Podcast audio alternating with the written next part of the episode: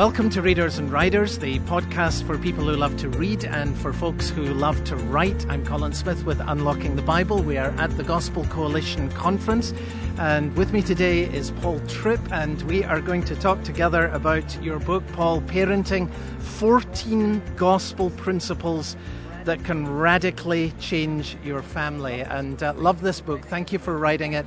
And thank you for your previous work as well. I've particularly appreciated uh, What Did You Expect, which mm. has been so helpful. We use it in the Orchard oh, Church oh, where I serve. And uh, Instruments in the Redeemer's Hands has just been another very special contribution uh, for which I'm so grateful. Thank you. I got to tell you about this book. I have two married sons, so staying with uh, our younger son and daughter in law, and she saw this book as I was looking at it last night preparing for our conversation. And I quote My daughter in law said, That is the best book on parenting. It totally transformed my view of behavior. so that's from my daughter in law. that's and, wonderful. Uh, so thank you as a grandfather uh, for, for that blessing. Yeah, you're welcome. So now you've gone back to the subject because you've been on the subject of parenting mm-hmm. before. And what drew you to go back to it again with this book? I was approached about writing another parenting book. I really didn't have any interest in doing that. But because that thought was in my mind, I began to listen to parents on ministry weekends. I listened to the stories they told of their discouragement, their frustration, the stories they told of their strategies. And I, I became more and more convinced that in parenting, we're asking the law to do what yeah. only grace can accomplish. Yeah, yeah, yeah. You, you know, if well meaning Christian parents have reduced parenting down to a set of rules yep. and a set of enforcements. And if all our children needed was a set of rules and a set of enforcements, Jesus would have never had to come. Right, right. And I think part of the frustration of parents is they are asking the law to do what it was never intended to do. Right. And they're facing the frustration of that. Yeah, and so hence the significance of the subtitle 14 Gospel uh, Principles. And so here's my perception and why I'm so thrilled about the book. I came to the States 20 years ago and noticed at that time that there were a number of good Christian families buying into a model of parenting that was essentially about structure, essentially about discipline, essentially about behavior control. That's right. And 20 years on, uh, I've been deeply moved by parents, the same parents, who look back and say, I wouldn't go down that path again. Mm. And I have several testimonies that have deeply moved mm. uh, me in that regard. So it seems to me that there's a kind of swing of the pendulum. You're addressing that directly. Is that how you perceive it as well? That there's a sense of people saying, it, it doesn't work? Absolutely. And it doesn't work. Listen, God's law is a wonderful thing, it does a great job of exposing sin. It does a wonderful job as a guide for your life but it has no ability to rescue and transform the hearts of our children. None. Right, right. yeah. And and so at some point, if you're honest as a parent, you're going to say, "What I've tried doesn't work." Right. Yeah. And uh, your chapter on the law, I mean, here's the principle, and uh, it's so well stated. I love it. Principle Your children need God's law, but you cannot ask the law to do what only grace can accomplish. So tell me, what does moving from a sort of behavioral law based model to something that's looking to the gospel to bring change in uh, uh, children's life, what, what, does that actually look like? Can you open that up Well, us? Well, the first thing I want to say is one of the struggles for me is when I talk about God's grace in parenting, parents hear permissive parenting. Right, right. Yeah. They they hear that no that, boundaries. that means no boundaries, right, yeah. no rules, you tolerate whatever. And here's what you need to understand. God's grace never calls wrong right. Right. If wrong were right, there'd be no need for grace. Right. The assumption of grace is that wrong is wrong. Mm. But instead of moving toward my children with just rules and enforcement, I move toward them asking the question what is God seeking to reveal, to do, to teach this moment in this child's life, and how can I be part of it? Let, let, me, let me say it this way. If you're a parent and your eyes ever see or your ears ever hear the sin, weakness, and failure of your children, it's never an accident, it's never an interruption, it's never a hassle, it's always grace. Mm-hmm. God loves that child, He's put him in a family of faith, and He will reveal the need of that child to you so you can be an instrument of His rescue and redemption. That's parenting. Right. So, right. what is it that God wants me to communicate, those, those mysteries of the universe? Maybe what's the idolatry in my child's heart?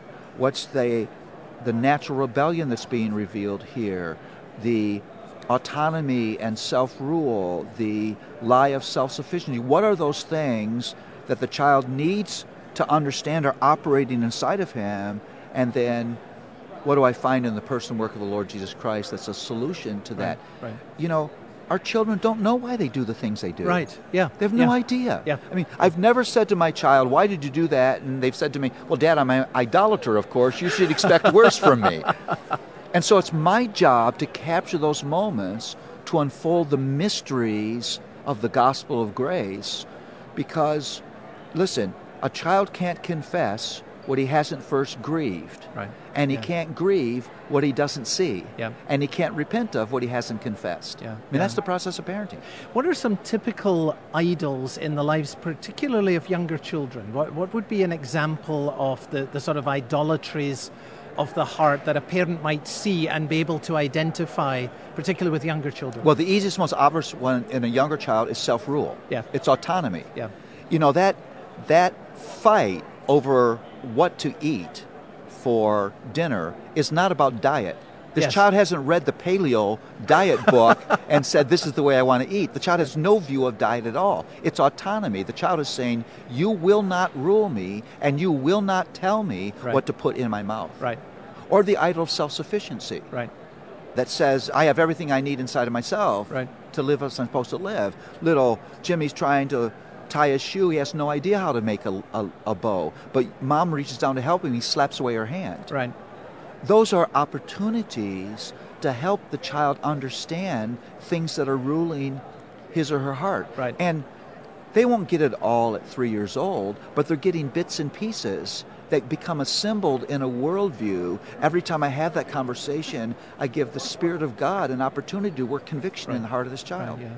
How do parents discern um, where to use the law? I mean, there is a place for saying we're just going to do this now, and uh, you know, where a teachable moment with regards to principle of the gospel applies. Or because your you, question, you say, your question is interesting because yeah. it's it's not either or; it's both and. Yeah, well, uh, that's why I'm uh, asking it that way because you say your children need God's law, and so um, uh, the, the, it's not wrong for a parent, if I'm understanding what you're saying correctly, to be uh, laying down a rule at a particular point. Sure. So our children need law, and they need the enforcement of yeah. law. Yeah. But it's not enough. Yeah.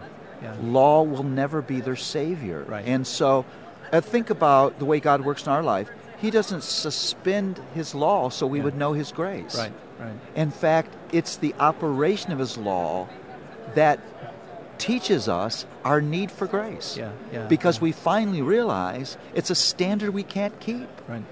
And in spiritual frustration, we say, Oh, wretched man that I am, yeah. who's going to deliver me? Yeah, yeah, yeah, indeed. That's the right use of the law. So it's never, is this a moment of law or a moment of grace? It's a law grace of ba- balance that's operating all the time for us. I love the way that you've mined and applied the doctrine of sin. I mean, you, you do this in, in your material on marriage, and you're really doing the same thing, I think, mm. uh, here. There are other huge doctrines here, doctrine of grace and so forth, but you really get at, as a parent, we're sinful parents and grandparents, and there's a place in which uh, that needs to be made clear and, and uh, contributed. And our, our children are, are, not little paragons of virtue, they're, they're born sinners. Talk about how you've taken these theological convictions and then applied them into the dynamic of the family? Well, I was many, many, many years ago reading John Owen on the mortification of sin. That's such a good book, isn't it? And yeah. I got to a place where he made a point, and it must have been 13, 14 pages of application. By the, by the time he was done, I was weeping. Huh. And I thought, this is how theology is meant to be handled. Right. I think of myself as a theologian. I think that's what I've been called to. But I don't think theology is an end in itself. It's a means to an end. And the end is a radically transformed life. So I'm always thinking what are the living street level implications of this item of theology? I'm, I'm, I've begun the work on a systematic theology that won't look like any systematic theology you've ever ever read because what I do is I introduce the doctrine enough for you to understand its biblical roots and understand the content of that doctrine and then the rest of the writing is what does it look like to live in light of this doctrine right. at my work in my marriage in my family because I just think that we've let theology be an end in itself, not a means to an end. Yeah. Now, uh, you raise the whole issue of identity here. If you are not resting as a parent in your identity in Christ, you will look for identity in your children. Um, that resonated um, uh, with me. I think immediately folks reading that are going to find, yeah, yeah. Uh, talk about how that uh, works out uh, for us. Well, human beings are are always assigning to themselves some kind of identity, and there's only two places to look. You get your identity vertically, or you get your identity horizontally. The role of children in God's economy is not to make a parent have a sense of worth. It's not to give me a reason to get up in the morning. Right. It's not to give me an inner sense of well being. It's not to give me reputation in the surrounding community. That's a horrible burden to lay on children. In fact, that is asking a child to be your own personal savior. Right. Wow. Because those are the things that only Jesus will ever give me. Right. And it produces a severe burden on children and angst inside of a parent. I mean, think about this. Our children are going to get up in the morning and say, How today can I give mom and dad a sense of worth?